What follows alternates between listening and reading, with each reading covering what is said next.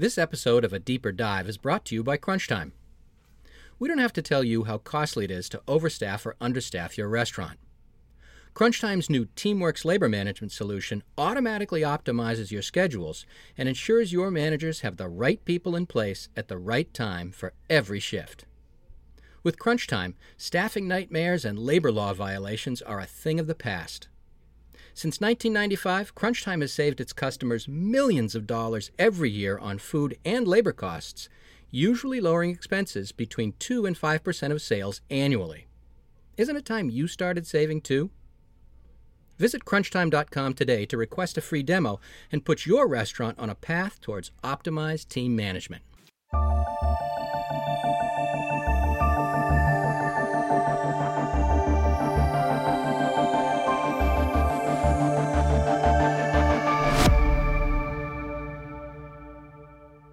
Buffalo Wild Wings wants to take its game to the next level, one year after its sale to Arby's. Hello, I'm Jonathan Maze, executive editor of Restaurant Business Magazine, and in this week's edition of A Deeper Dive, I talk with Lyle Tick, who was named president of Inspire Brands owned Buffalo Wild Wings late last year.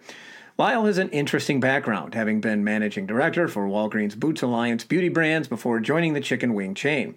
He had previously worked for Bacardi and held various positions in marketing and advertising companies. He takes over a chain that is in need of something of a brand refreshment. Buffalo Wild Wings has struggled the past couple of years as consumers shifted more dining to takeout and chicken wing prices spiked and then fell, leaving the chain for a loop.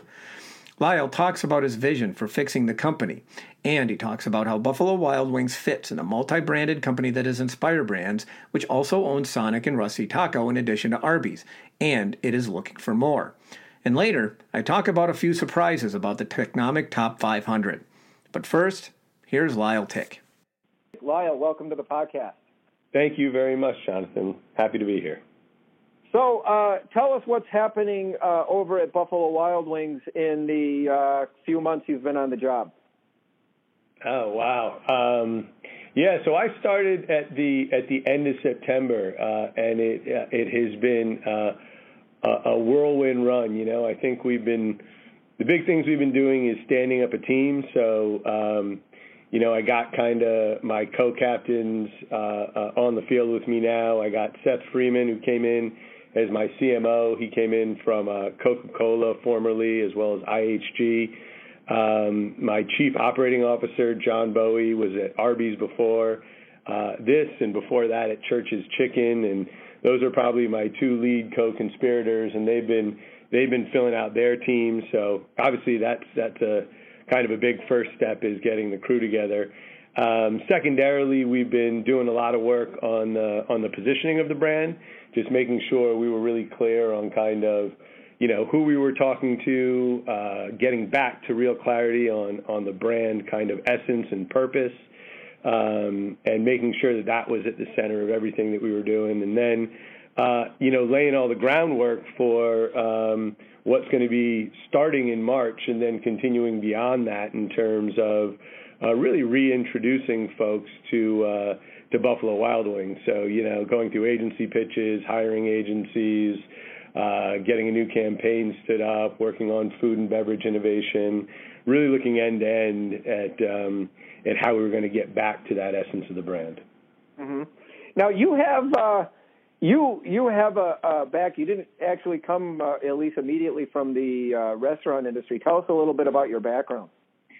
Yeah, it's uh, it's it's kind of an I guess an interesting journey I took. You know, I I spent many years of my career uh, in the advertising industry, um, where I was leading global businesses and or building agencies, and of course in that world, you you work across categories, right? So mm-hmm. um, I probably spent a lot of the first bits of my career in technology, but you know, over the course of my career, you know, I've worked in beer, I worked in spirits, I worked uh, for a long time in sports, running the Reebok account globally uh, when they were the official outfitter of the NFL, and NHL, and NBA.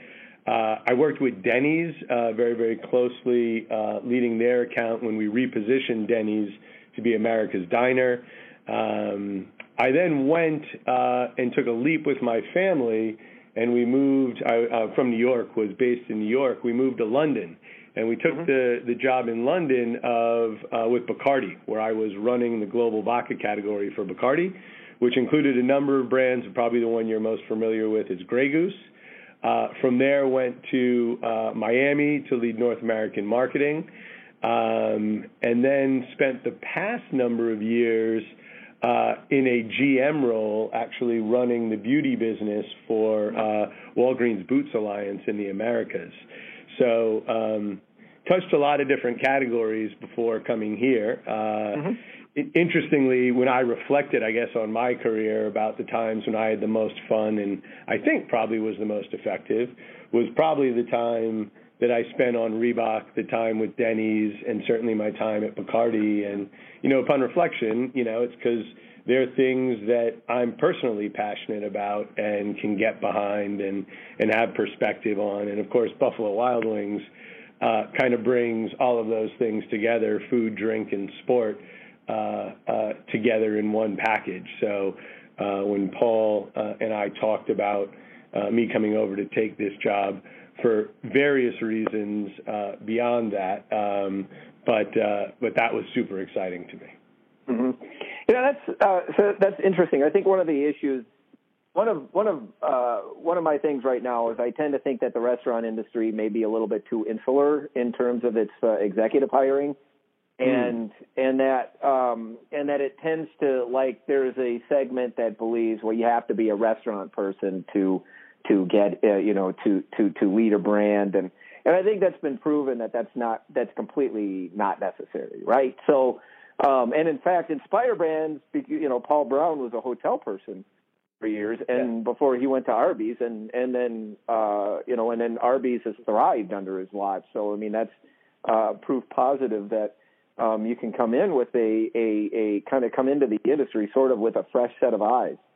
Yeah, I mean, yeah, I mean, for me, I guess, um, I mean, I think I think there's a couple of things. One, I think. Um, you know, one of the things that Paul and I connected on, I think, is there's philosophies around consumers, brands, and brand building, which mm-hmm. I think uh, tend to be, um, you know, somewhat universal, and there's different philosophies about it. But I think that one of the things that I believe, and I think one of the things that was part of Arby's success, is that oftentimes when an iconic brand, um, you know, hits a bit of a rough patch, it's often not because there was anything wrong with the essence of the brand it's because the brand over time either got off essence or stopped mm-hmm. delivering their essence in, in a relevant way.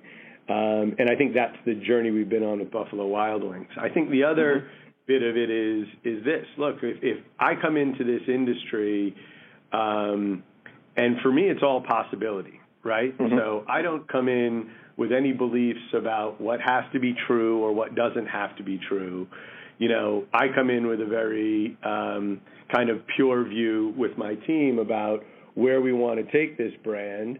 Um, and I have a lot of people around me that have a great, a lot of experience in the restaurant business. So there's there's mm-hmm. a great balance there, right? Because I can challenge established thinking and kind of live in a world of possibility, which I think is important um, from the seat I sit in. And then, you know, I have a lot of other people who will work to balance that out and make sure along the journey, you know, we're informed by the things um, uh, that need to be true and make sure we avoid stepping in, in obvious holes and, and have that balance of learning from the past in the industry, but challenging what might be conventional thinking as we go on a journey.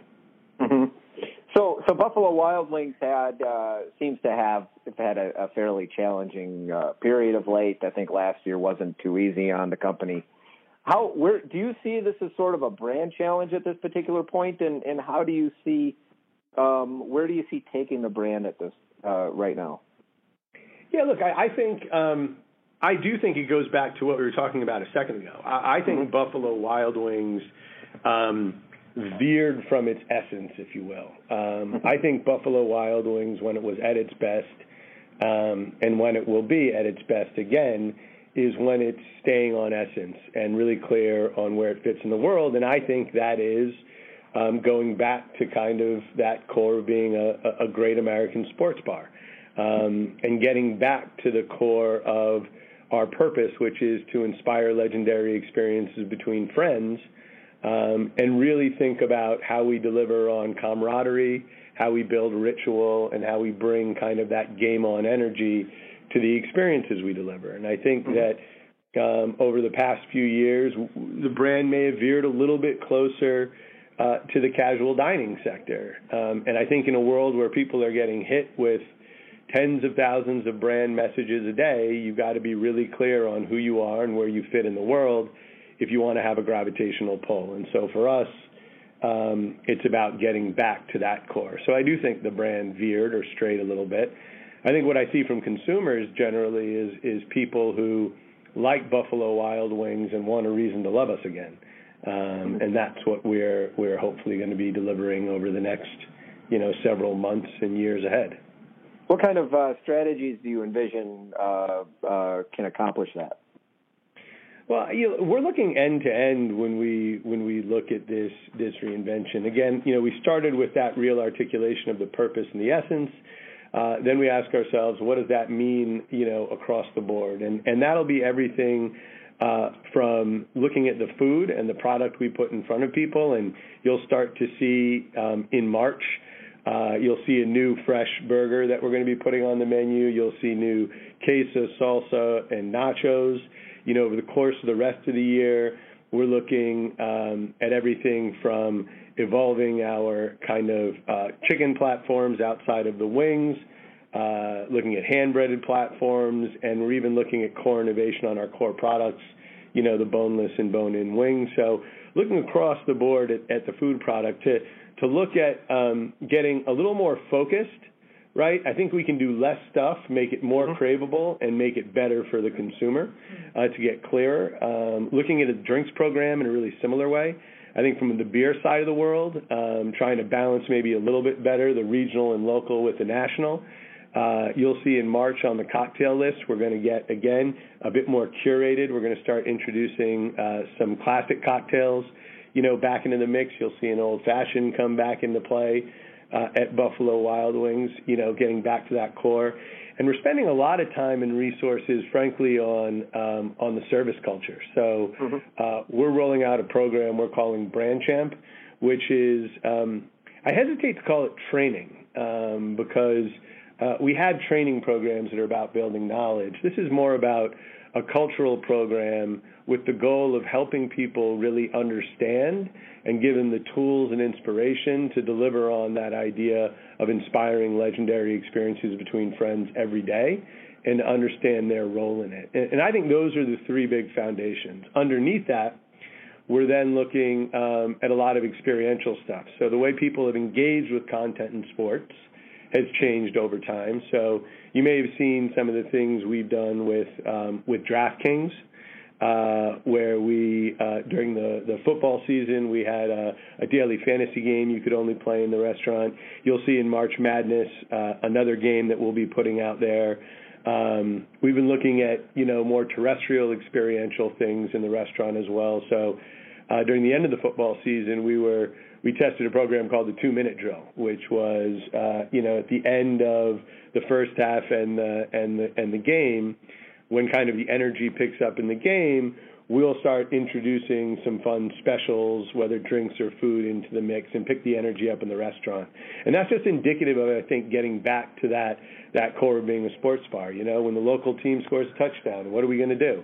Um, if the local team wins, what are we going to do? So um, just getting some of that energy and engagement, and we'll look at that both from a technological point of view as well as as well as a terrestrial point of view. Um, mm-hmm. And then above it all will be the new comms. And, and, in March you'll see our new marketing campaign. And I think that's just kind of the gas on the fire, right? Is uh, is telling the story in a more compelling way. Mhm. Mhm. Let's uh, let's. Makes... Yeah, no, that makes sense. Let's. Uh, I think let's let's take a uh, let's start a little bit with the menu. Are you when you say that's going to be more focused, I mean, you're talking about like maybe shrinking the menu and and and kind of focusing it on on uh, sports bar type food. Is that what we're talking about here? Yeah, uh, over time, I think um, you know you don't. Uh, it, it doesn't happen overnight, but yeah, I mean, over the the course of the next you know 18 months, two years, I would see our menu getting a little more curated, getting a little more focused. I think we have an opportunity really driving some of our, our shareables or kind of bar food harder.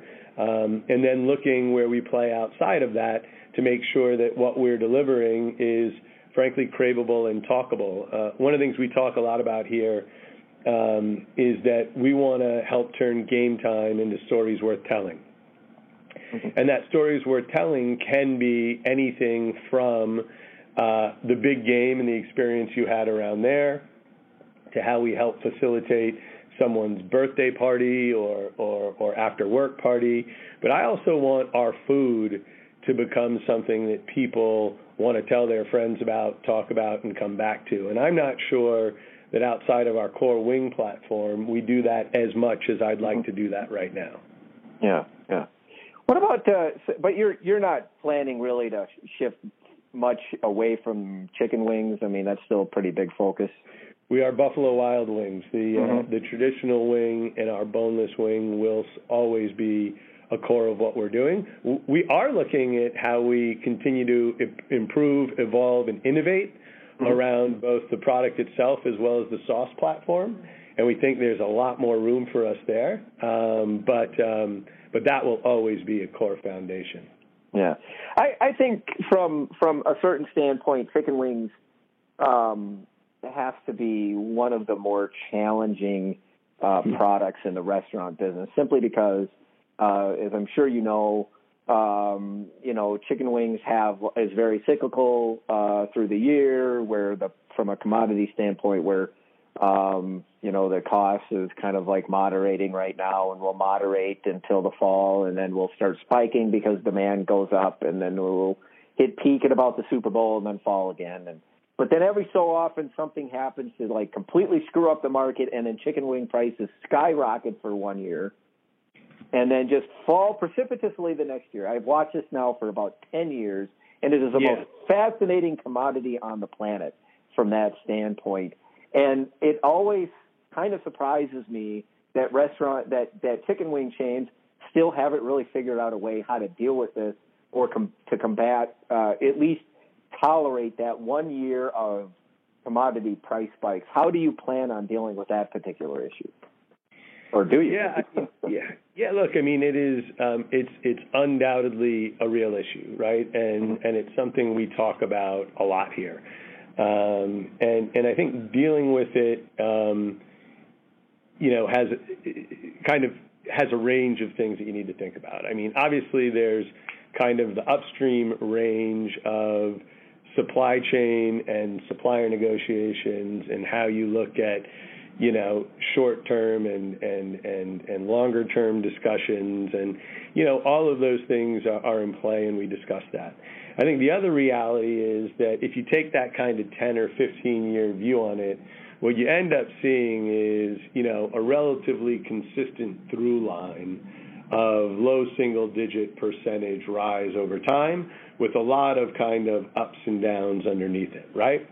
um, which means, right, you can, if we go back to the negotiation strategy, you could say, I'm going to try and look at how I can create, you know, some fixed pricing and, and, and win and lose along the way, but, but get consistency in how I manage my P&L. I'm going to, I'm going to, or I'm going to live through it knowing it's going to go up and down.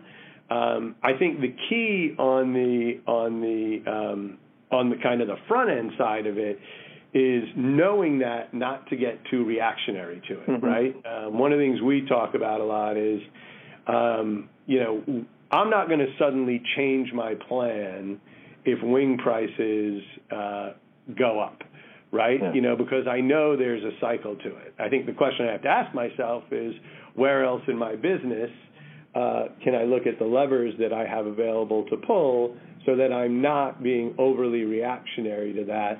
um, because that's that's that's when the consumer starts feeling it, and that's when you can you know make mistakes, short-term mistakes that have impact on long-term brand equity. And I think yeah. the the balance we have as business owners and marketeers is to balance short-term delivery and long-term brand equity.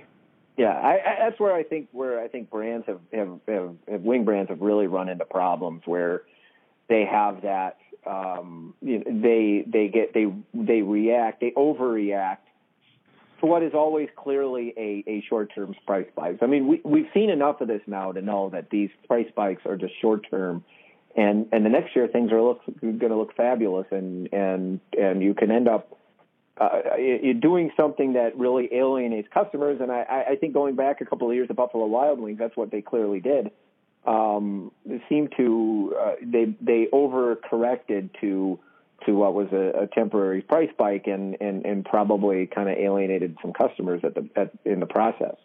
I think you're right. I think particularly around the uh, the Wing Tuesday platform, mm-hmm. which was an iconic platform for yeah. for the company, and and you know, without foreshadowing too ma- too much, it's something that that we're very much talking about right now because I do think that was an I think the traditional Wing Tuesday was an iconic platform universally for Buffalo Wild Wings, which did um, become confused based on what you know in hindsight uh, could have been um, reactionary. Um, but I wasn't there at the time, and I don't sure the mm-hmm. decisions that were made at the time were informed right. by the information they had. Right, right. it's one. Of, I think it was one of the challenges that they face as a publicly traded company, where where you have these investors and they look at prices and they they freak out. There's this like it just it's just I've I've seen this long enough now to know that there's there's like sort of among investors they, there can be this collective freak out about wing prices when they spike like that uh, but usually these things are only temporary. It's just it's it's fascinating to me. Let's let's get back. Let's actually get back to something a little bit more positive. Let's go back yeah. one month to the NFC and AFC championship games. That had to be fantastic for you guys because both games went into overtime, and it reminded customers of the the old ad campaign, which was I thought was brilliant, where where you would have this uh, where Buffalo the bartender at the Buffalo Wild Wings would press a button and then the ref something would happen to keep a game into overtime to keep people at Buffalo Wild Wings. Yeah, I mean uh, it was awesome. I mean, the, you know, you, you I couldn't have asked for something better than both of those games going into overtime and. uh and you know the social buzz about it was great. People were actually pulling down old ads and re-editing mm-hmm. them and reposting them. And and and I have to give uh, credit to our social team, um, who you know is also a relatively new team here. Came in just before I got here, uh, and Micah and that team have done a, really great job. I think about finding their voice and and and taking advantage of those cultural moments. But that was great, and obviously provided us the opportunity to do our Super Bowl overtime uh, platform. Uh, and look, business results were great for us. The Super Bowl uh, the playoffs were good. Super Bowl was great. I think we were up uh, five to six percent year on year. It was the second highest sales day for us in Buffalo Wild Wings history, the highest online sales day for us in our history. So, um, you know, the the the playoffs and that uh, confluence of of overtimes um, was certainly something uh, uh, I was happy with, and, and we saw it flow through in the business. So that's great. Mm-hmm. Let's let's talk a little bit about that online stuff. I think Buffalo Wild Wings has a very unique position uh, because it has this, as you mentioned, this experiential nature, which consumers still like to have an experience at the restaurant. But you also have a, a traditionally very strong takeout to go and, and delivery business. Um, I, I assume, and, and, and I know that your your your the uh, new image that you guys are talking about, sort of tries to accentuate both of those things. Is that um, something you plan to continue to focus on? Yeah, absolutely. I mean, look, it's it's a significant part of our business. It is um, undoubtedly, you know, you see consumer behavior uh, growing there. Uh, we have our takeout continues to grow organically. Our delivery continues to grow organically. So, um, absolutely, there's a lot of discussions, obviously, around delivery as everyone else is having around um, how we look at that for the future uh, to scale it in a profitable way. Um, and and we're kind of testing and learning our way into that from a uh, from a takeout point of view. Um, frankly, as well as delivery, we're looking a lot at, at our web platform right now. Um, so right now we have a, a, different platform for loyalty as well as uh, as well as ordering and .com. Uh, we'll be collapsing those platforms into one. We're looking to create a much more seamless um, um, engagement opportunity for our consumers. Because uh, one of the things I would like to do um, over time is also start to migrate people uh, more towards online ordering.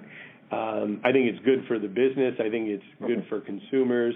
Certainly, it helps with labor in the store, as in the actual store, I want the folks in there spending a lot of time on that great service and experience for the people in the store, and I want the uh, the the off-premise business to be really seamless and easy for the customers, which is which is part of what you see in in in what we did. Um, with the uh, with the new model that we're uh, that we're beta testing. I think four of those right now. So mm-hmm. um, it's certainly an area that we're going to focus on that will continue to grow. We're also looking at everything from from packaging um, all the way through because I want to make sure that if we're going to be you know in that business that when you uh, take out or get delivery of our product and you know that's part of our experience that it comes through the way we want it to. And I think there's opportunity for us to improve there. Mm-hmm. When you say you're t- talking about delivery and doing so profitably, what kind of options do you see uh, for for that for you guys? You know, uh, I don't. Uh, you know, I, I don't have the the crystal ball on that. You know, we hmm. are right now talking about what that looks like, both from a Buffalo Wild Wings point of view, but also, frankly, from an Inspire point of view. Um, you know, it's one of the areas where as we look at Inspire um, uh, and the benefit that Inspire brings to the brands in the portfolio, it's one of those areas where potentially um, our scale and diversity can help us get to a solution that will be beneficial for, for all the individual brands in the portfolio. Um, whether that be through a traditional third party or not, and I think we're we're testing and learning and kind of having all of the discussions right now about what that future looks like. Yeah, delivery is such a such a conundrum. Do you think? Do you see like maybe Inspire doing something where since they're, um, you know, we're we're talking about uh, you know three, four, four brands at this point, and and clearly the plan is to get more. I mean, do you see down the line maybe sort of an all-encompassing uh, app for Inspire brands or something like that where customers can choose you know, from a d- bunch of different options? Maybe you're not the person to ask that, but do you think that is a potential option down the line there? Look, I mean, I, I, I, the, the short answer is only time will tell. But but mm-hmm. I think the more important answer underneath that is is from an Inspire point of view, keeping the individual integrity of all of the individual brands is of paramount importance. Mm-hmm. Um, the, the the strategy of Inspire is not to blur the lines of, of the brands. It's to be an engine that helps the individual brands express themselves more effectively as individual brands and drive their business in a more effective and efficient way. So, um, what I would say is anything that we would consider, um, what would be very much in the front of our minds, is making sure that the integrity and uniqueness of the individual brands is maintained because that's the core of what we're trying to do. So how is the beta testing on the prototype going? Uh, um, I, I that's a that's a fascinating prototype to me. Yeah, I mean it's it's it's early days. Uh, you know, I, so I you know I don't want to to call the ball on it, but I would say um, it's it's what I like to call green shoots, right? So mm-hmm. so um, we we put them out there. We didn't actually do any marketing around them like we usually do with our new restaurants because you know, we kind of wanted to feel our way into them and, you know, get in there ourselves and with the franchisees and look at the restaurants and understand where we thought there was opportunity for improvement. Um, but ultimately, look, I mean, we're seeing uh, average weekly sales improvements. We're seeing one of the big things that we were looking at was uh, how the bar worked and the bar mix. Um, we have much more liquor display than we had in the past. Um, and uh, and we're seeing the bar mix, both from a beer and spirits point of view, move in the direction that that we wanted it to move in. Uh, you'll notice there's a couple of fun spaces. So, you know, unlike the current design, which I think is very universal, the whole thing is very universally similar.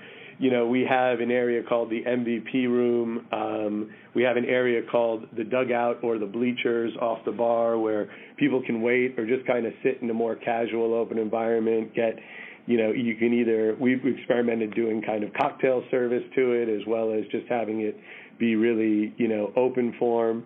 Um, and what we're seeing is people gravitating toward these areas and really enjoying them. Uh, we've seen some of our GMs really get their feet under them and how to activate the um, the the MVP room. So, for example, in, in in Arden, North Carolina, you know, we had the Super Bowl booked. We've had both UNC and Duke games booked. We have a number of birthday parties booked. We already have the fantasy draft booked for that room. So, um, so it provides us, um, I think, some different experiences and different moments for the for the consumer and the customer. Um, and the other thing I'd say is is is it's what we've seen is it is something that that um, people come in and it feels different, but it feels recognizable. It's not such a leap for people that it's suddenly not you know my Buffalo Wild Wings. Um, and so we've gotten general positive feedback. I'm actually just waiting right now because we obviously have done a number of consumer intercepts and, and research in the restaurants. And I was with the development team yesterday, and they're actually getting that uh, that that research back this week. So I'm really looking forward to you know getting the actual verbatims and understanding from from what consumers are saying. But for me, being in the restaurants, talking to consumers, talking to our GMs and our team members, um, you know, like I would say, I would call it green shoots. Mhm. Mhm. Sweet.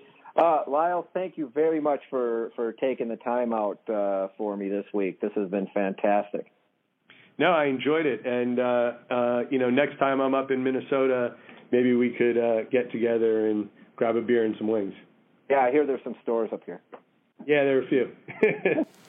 Thank you to Buffalo Wild Wings and to Lyle Tick for being on this week's podcast. Earlier this week, Technomic gave us our first glimpse of the 2018 Top 500, and there were relatively few surprises. McDonald's was on top of the list. Chick fil A leapfrogged both Burger King and Wendy's to become a top 5 chain, and the first fast casual concept, Panera Bread, entered the top 10. But a couple of things stood out. For one thing, the sandwich giant Subway is still the third largest restaurant chain in the United States after a tough year in which it closed more than 1,000 locations and had declines in unit volumes. Subway will likely fall behind both Taco Bell and Chick fil A when next year's list comes out, but for now, it is still number three. But the biggest surprise is this 2018 wasn't actually that bad of a year, at least from a chain's perspective. Total sales for the 500 largest chains rose 3.3% to $318 billion. Most sectors of the restaurant business had accelerated sales last year. That included casual dining, where sales rose 1.3%, even though the sector shrunk by more than 130 locations for the second straight year. There are still plenty of challenges throughout the industry. Numerous mid sized chains struggled, filed for bankruptcy protection, and closed locations, and many sectors remained overstored and in need of correction. That includes the casual dining sector. And the industry is still mainly getting by on price and not by traffic. But the overall picture is maybe not quite as bad as many thought toward the end of last year. Folks, there are tremendous costs associated with over and understaffing in restaurants. CrunchTime's new TeamWorx scheduling app automatically optimizes team schedules and ensures your managers have the right people in place at the right time for every shift. With CrunchTime, staffing nightmares due to poor sales forecasts are a thing of the past. Since 1995, CrunchTime has saved its customers millions of dollars every year on food and labor costs, usually lowering expenses between 2 and 5% of sales annually. Visit crunchtime.com today to request a free demo and put your restaurant on a path towards optimized team management.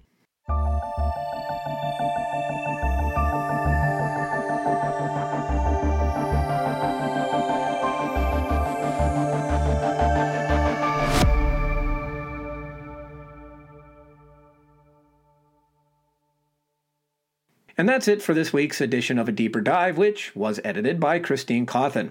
Artwork by Nico Hines and Sarah Stewart. Contributors to this podcast include Peter Romeo, Sarah Rushworth, Heather Lalley, and Pat Colby. You can find this and other episodes on our website at www.restaurantbusinessonline.com backslash article backslash podcast. You can also find them on iTunes, Google Play, and TuneIn Radio. I'm Jonathan Maze, the executive editor at Restaurant Business Magazine, your host and the podcast's producer. Thank you for listening.